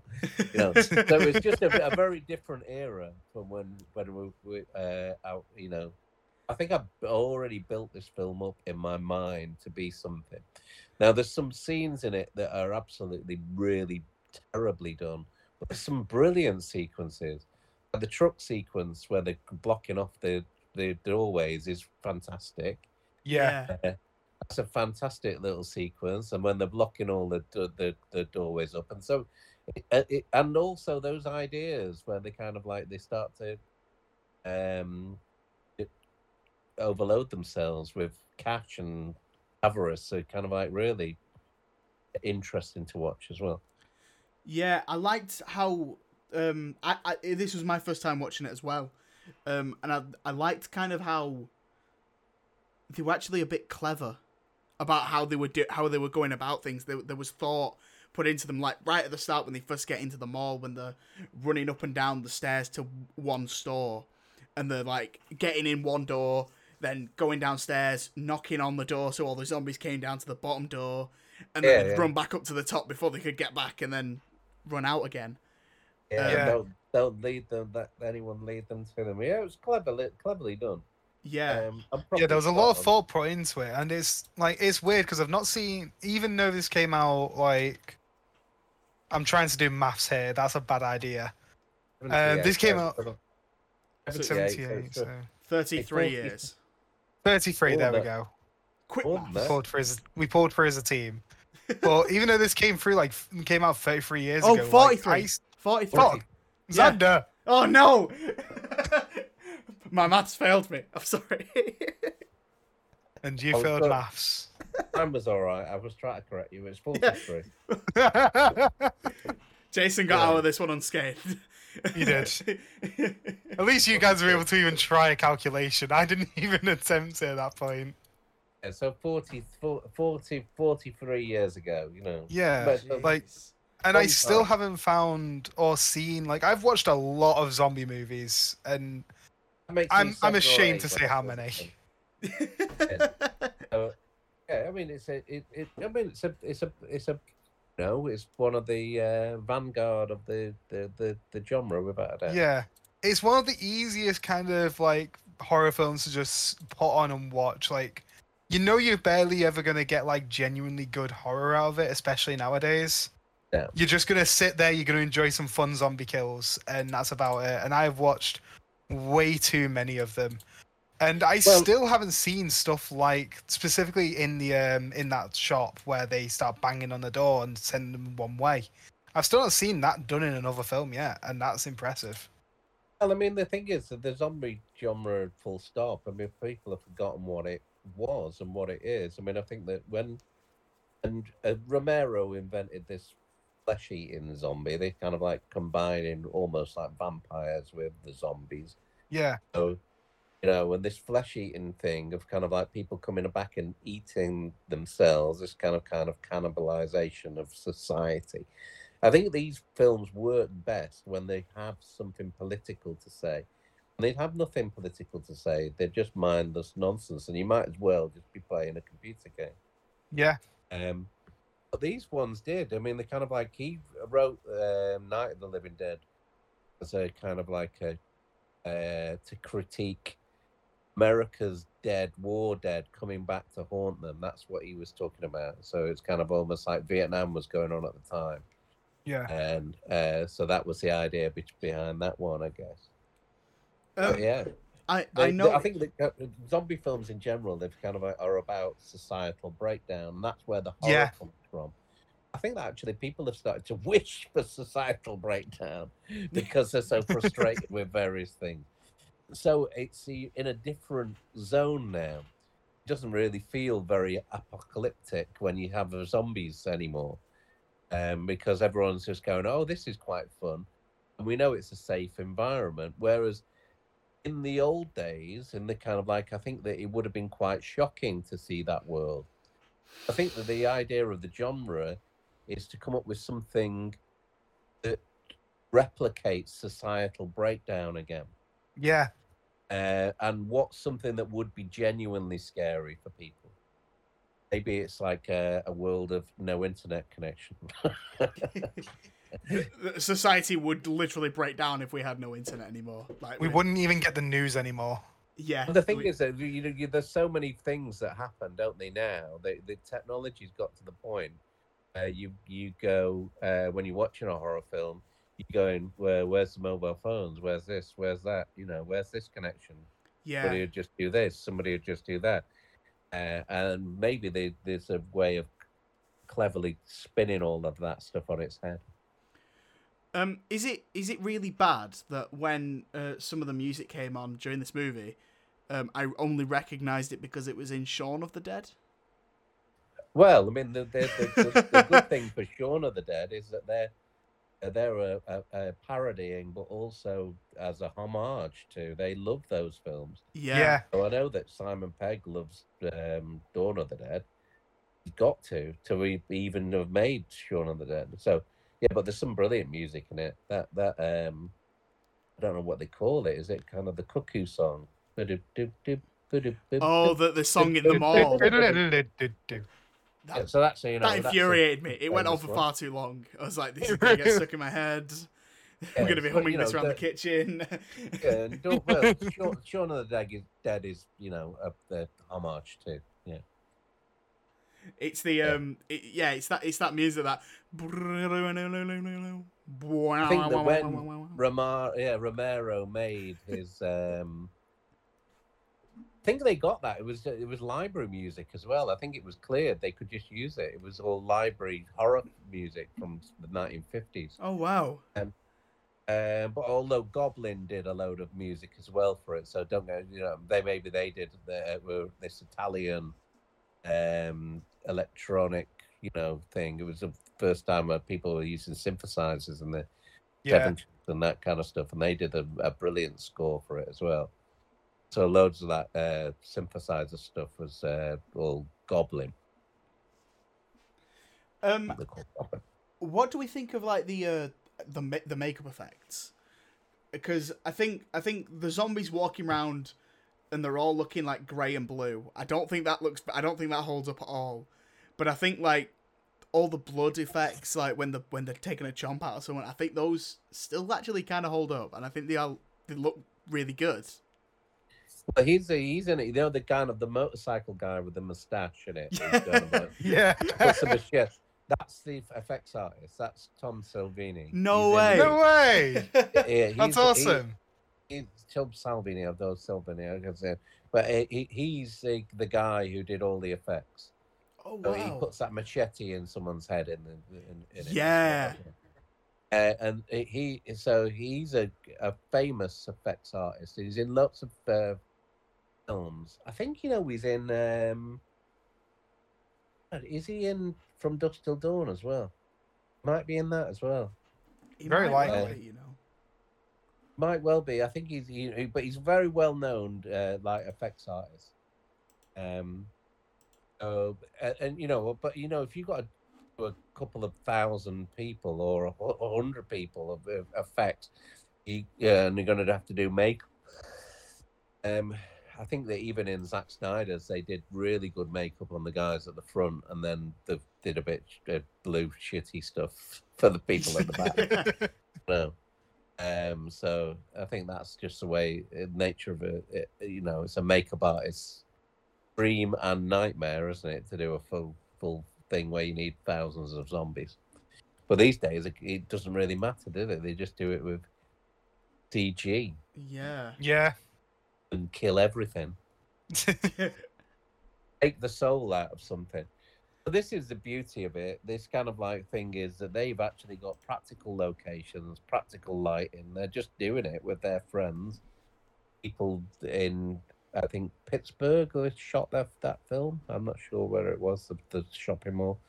They've got in there, shot and the mall's closed, and then they, it's open the next day, isn't it, to sell stuff to their punters? Yeah, it was So uh, it was shot in Pennsylvania. Was it Pennsylvania? okay. Yeah, so there you go. Um, a, a very unpopular place to go and shoot the a film. Um, so yeah, you know, but there's some great things, and you know that they've they've it's the police station where they go and they, they open. There's a guy.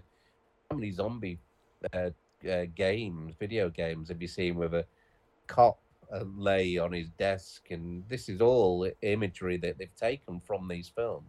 I mean, Yeah. yeah, These one were the hundred percent. That First, I can think it. of an exact moment in a um in a game I've played where it's that exact thing where it's just like a dead cop laying on his desk. You walk past him and then he comes back alive. Yeah, and there's no, they've done all of this. You know, these these are the first.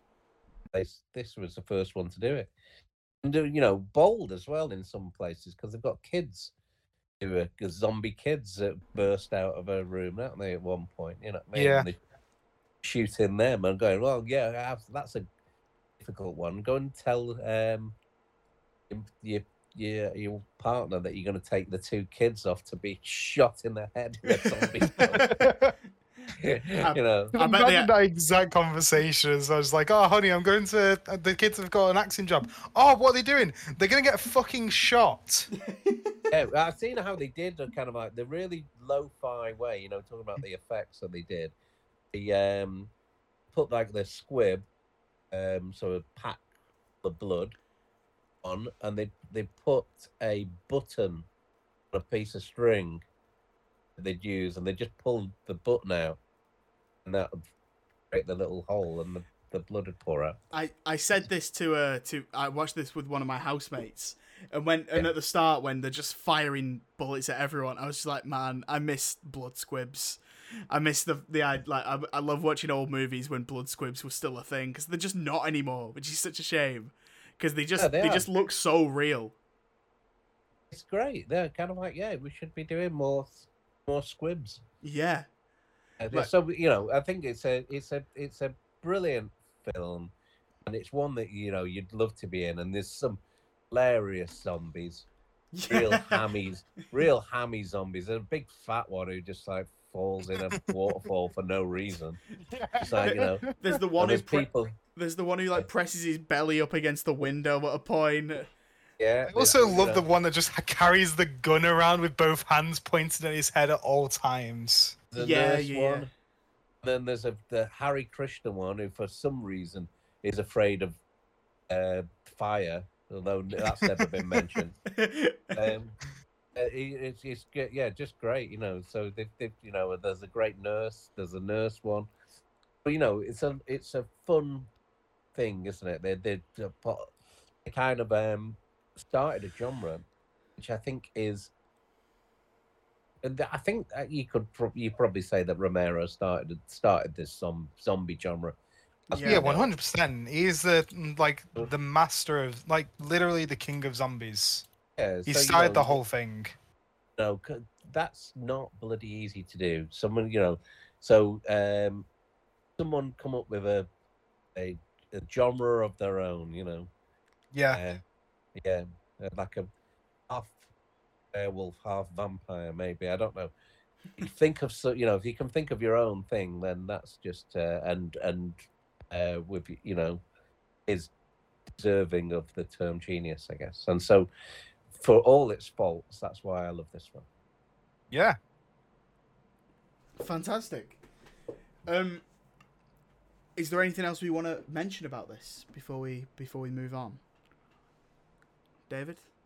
Um, other than I absolutely love the soundtrack as well. It, the apart from the ending, um, like mall soundtrack, only because I've see I've heard it in so many like YouTube videos.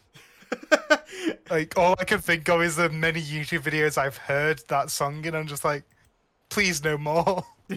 but other than that, like the soundtrack was eerie. I loved um, the mix between like horror and um, comedy, and as campy as it is, it's still a fantastic film and does hold up in some scenes. It does, doesn't it? It's a lot. It's a gr- it's a great great film. A great film. Yeah, yeah. Although they kind of like um, in this the stuff, and I'll watch it, and it, I'm going, God, how they managed to get the lighting so bad outside. Uh, but anyway, there's there's a you know classic scene. A guy gets knocked off a shot off a motorbike, and all the zombies pile around him, and he's he's shooting his machine gun at them, but not in no direction, no over his shoulders. or it's just a you know, it's a classic zombie shot, you know. But it's uh, it, it it just works anyway, you know. It's but then again, there's certain times when you're watching it and you're going, this is just shot and cut and shot and cut. You know, the shooting it is very lo-fi as well. yeah, Um, it's it's it's just chopped to, chopped together. So that means that a lot of the shot scenes feel, feel disjointed. Uh, it doesn't feel that sometimes that the people are, you know, that shot belongs with that shot. It was kind of like I don't, you know, could have easily been taken from another scene, and who knows, maybe it was. um, but anyway, Uh, but a lot of fun, a lot of fun. A, yeah, a lot of fun. I think I, as well. Like we get the obligatory, uh, like zombies ripping out someone's insides as well, which was oh phenomenal. I think that that Yeah. effect looked fantastic. Well, for the time, that would have been completely shocking and completely new. Yeah, yeah. Would have never have seen an intestine ripping out scene. You know. Yeah, I feel like that would have been like the um the uh, chest burster scene in Alien, like the same kind of level of what the fuck is this? Why am I seeing this? This is horrifying. Yeah, I mean, I think he did it before in Night of the Living Dead, where he's kind of like had people eating intestines and stuff like Yeah. that, doing bits of flesh, which was shocking at the time. Uh, yeah, this um, particular thing of having somebody ripped open is, is a great little effect. Yeah. and Yeah. it's done in literally every single zombie film nowadays, isn't it? Like every every But- single one, you've got an obligatory intestine eating scene. There's a great Yeah. sketch in there that I can't remember who did it. Um, Cardinal Burns, I think who did it, and it was like um, they do this zombie scene. It's like oh, and they start eating, and then this the two zombies stop and go, "Did you just eat his knob?" I think going- I actually. Oh, Going- what film is that? I've actually It's it's I've a seen sketch. it. It was a sketch, and he's going, "Yeah, I always eat the knob. It's the best bit." It's like, Yeah, no, I've I've definitely seen that. That's oh, that- fantastic. yeah. Uh, It's the best bit. Oh dear, dear me. Um, well, fantastic. We'll um, we'll we'll move on from Dawn of the Dead then. Um, a, a good time that we'd all recommend you go and go and check out if you haven't seen it. it like we said, well, like we mentioned, it is available on uh, Amazon Prime at the Mhm. moment. and multiple versions of it as well. Yeah. All three cuts. there you What- go. while we've uh, while, while we've still got a bit of time, then um, we'll we'll do a little uh, bit of sell me a movie. So the obligatory awkward intro. Hey David. Oh, hey Jason. No. How about you guys sell me a movie or a TV show or a game or a music or a book if you're a nerd? Jason, I'm very sorry for inviting you on this podcast and making you have to hear this. What what do we have to do? Just uh, re- recommend anything, anything in the world. Well, I reckon. Well, what I'm watching at the moment is The Wire, and I'm watching it because the actor who played Omar died recently. So I can't remember his name, but uh, he, he, but he's fantastic in it, and the series is perhaps the best TV series that's ever been made. I think I'd be that bold. Yeah, I've heard that a lot. It's either that or Breaking Bad. People are on the defense of which Uh, one no. it is. I think they kind of like with Breaking Bad, because I with Breaking Bad and Sopranos, those two are very much more uh, easy watching and very much more accessible. You don't have to work too hard to enjoy them. They're great forms of entertainment. Yeah. Whereas the sprawling mass and realism and drama of, of The Wire, the research into it and how realistic it is, is is just, and the performances as well. It's a different kind of thing. They're trying to do something completely different than Breaking Bad and and Sopranos. I'd say that Sopranos and Breaking Bad are kind of easy watching entertainment in a way.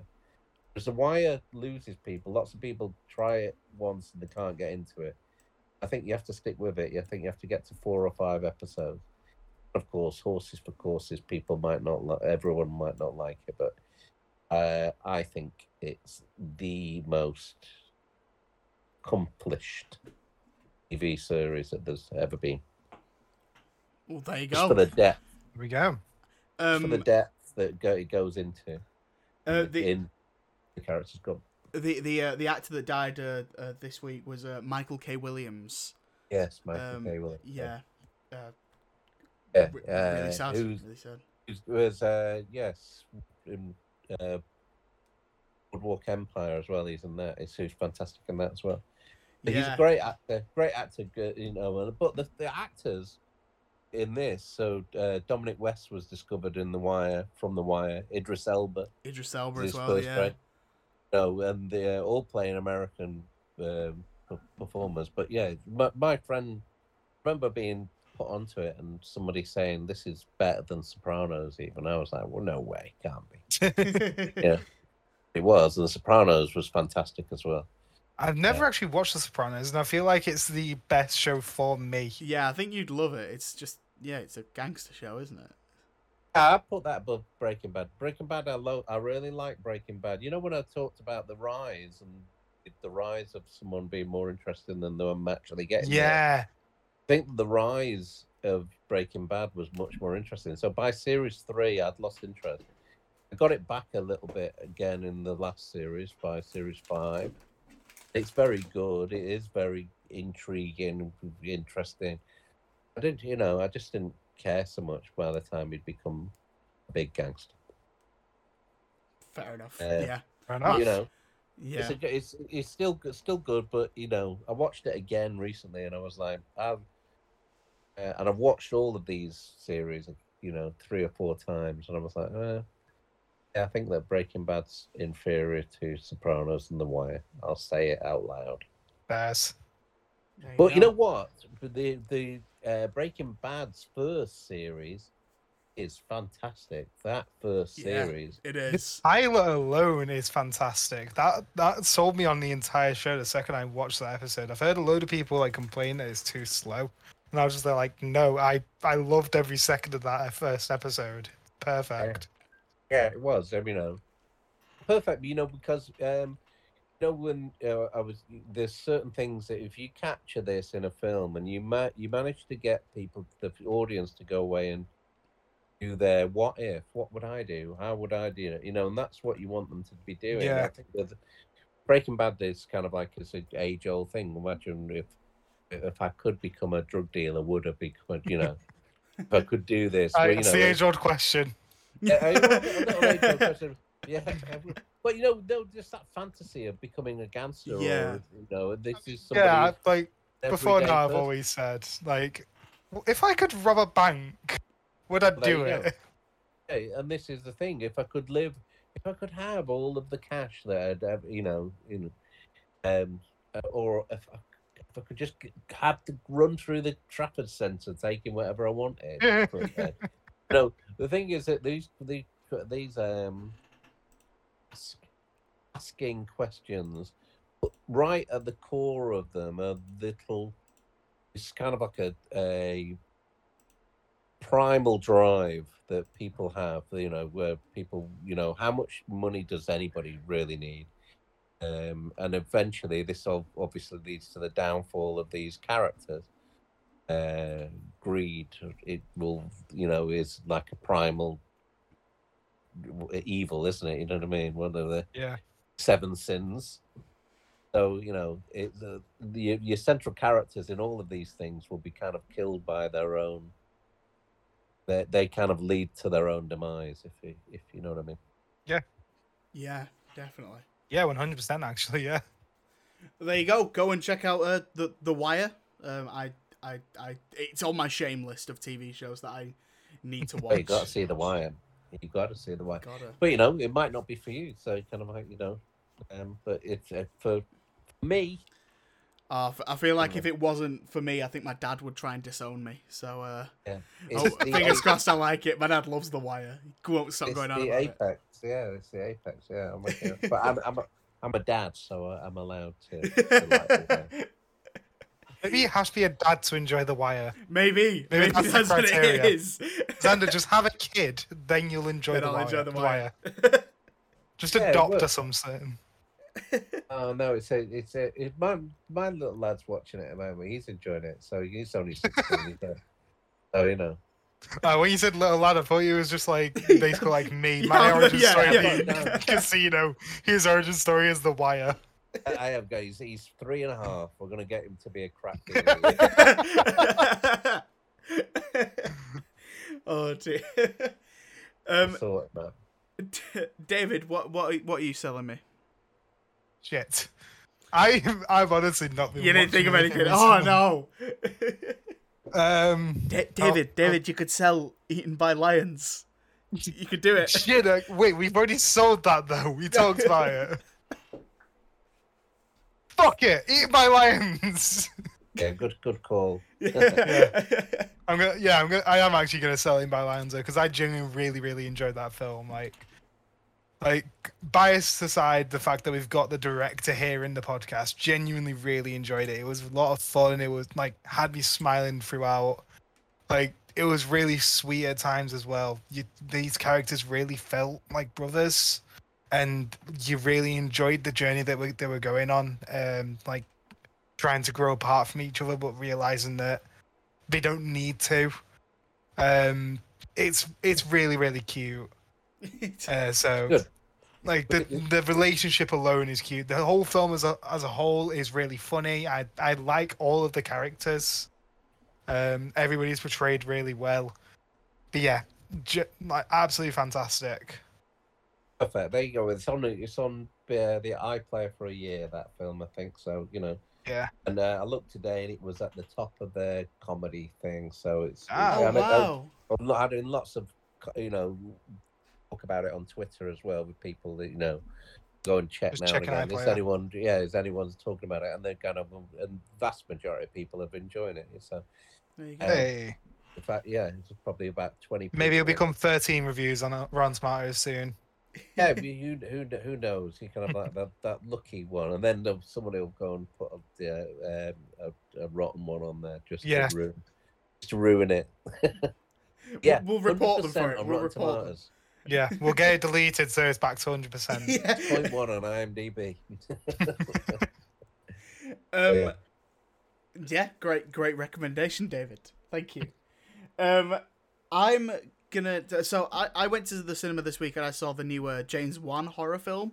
Uh, I saw *Malignant*, um, which is it's an interesting one to talk about because it's so so very very weird.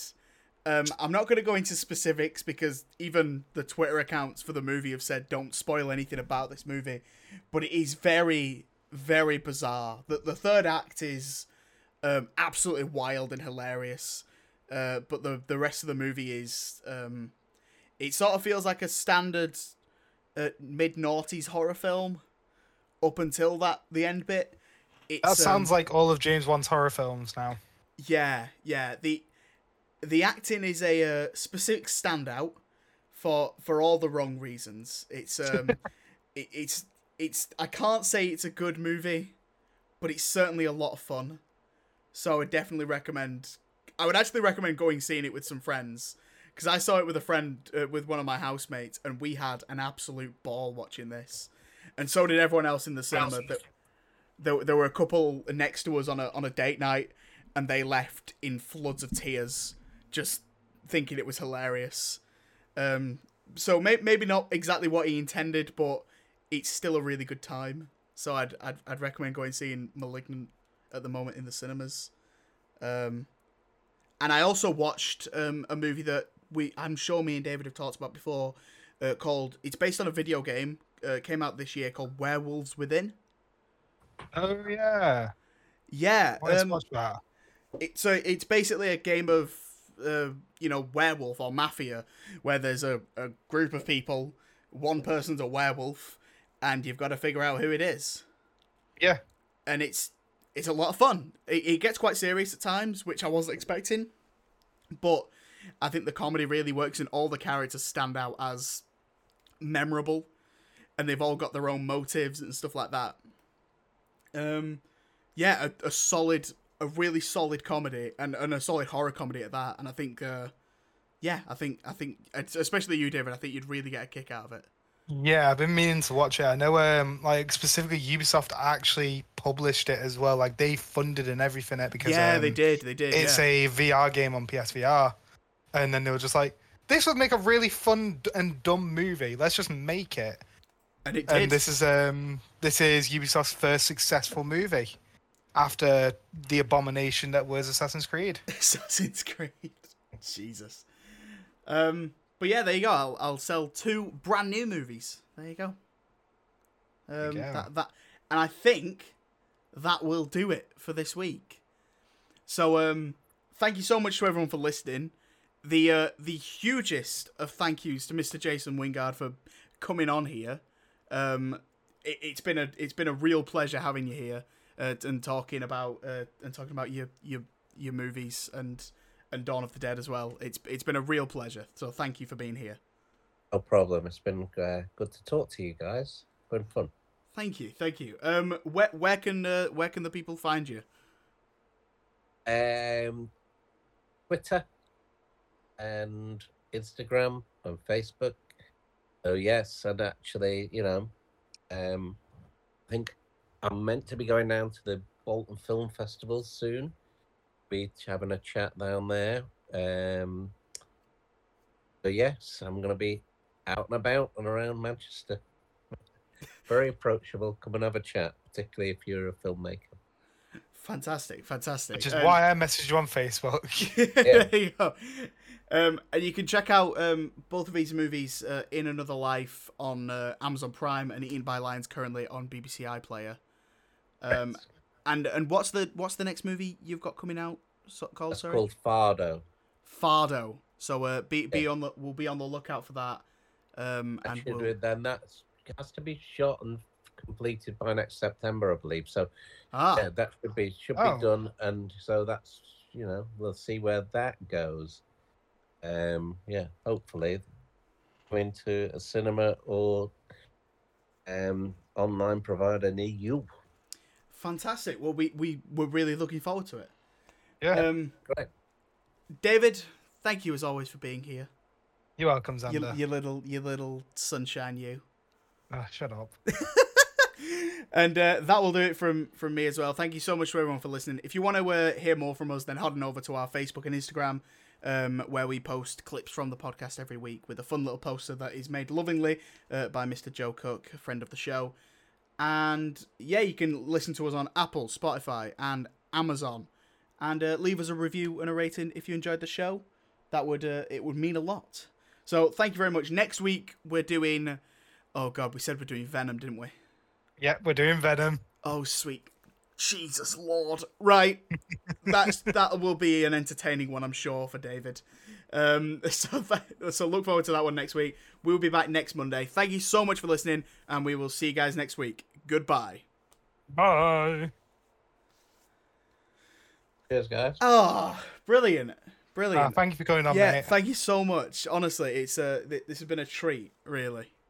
Yeah, no problem. Um, yeah, all good.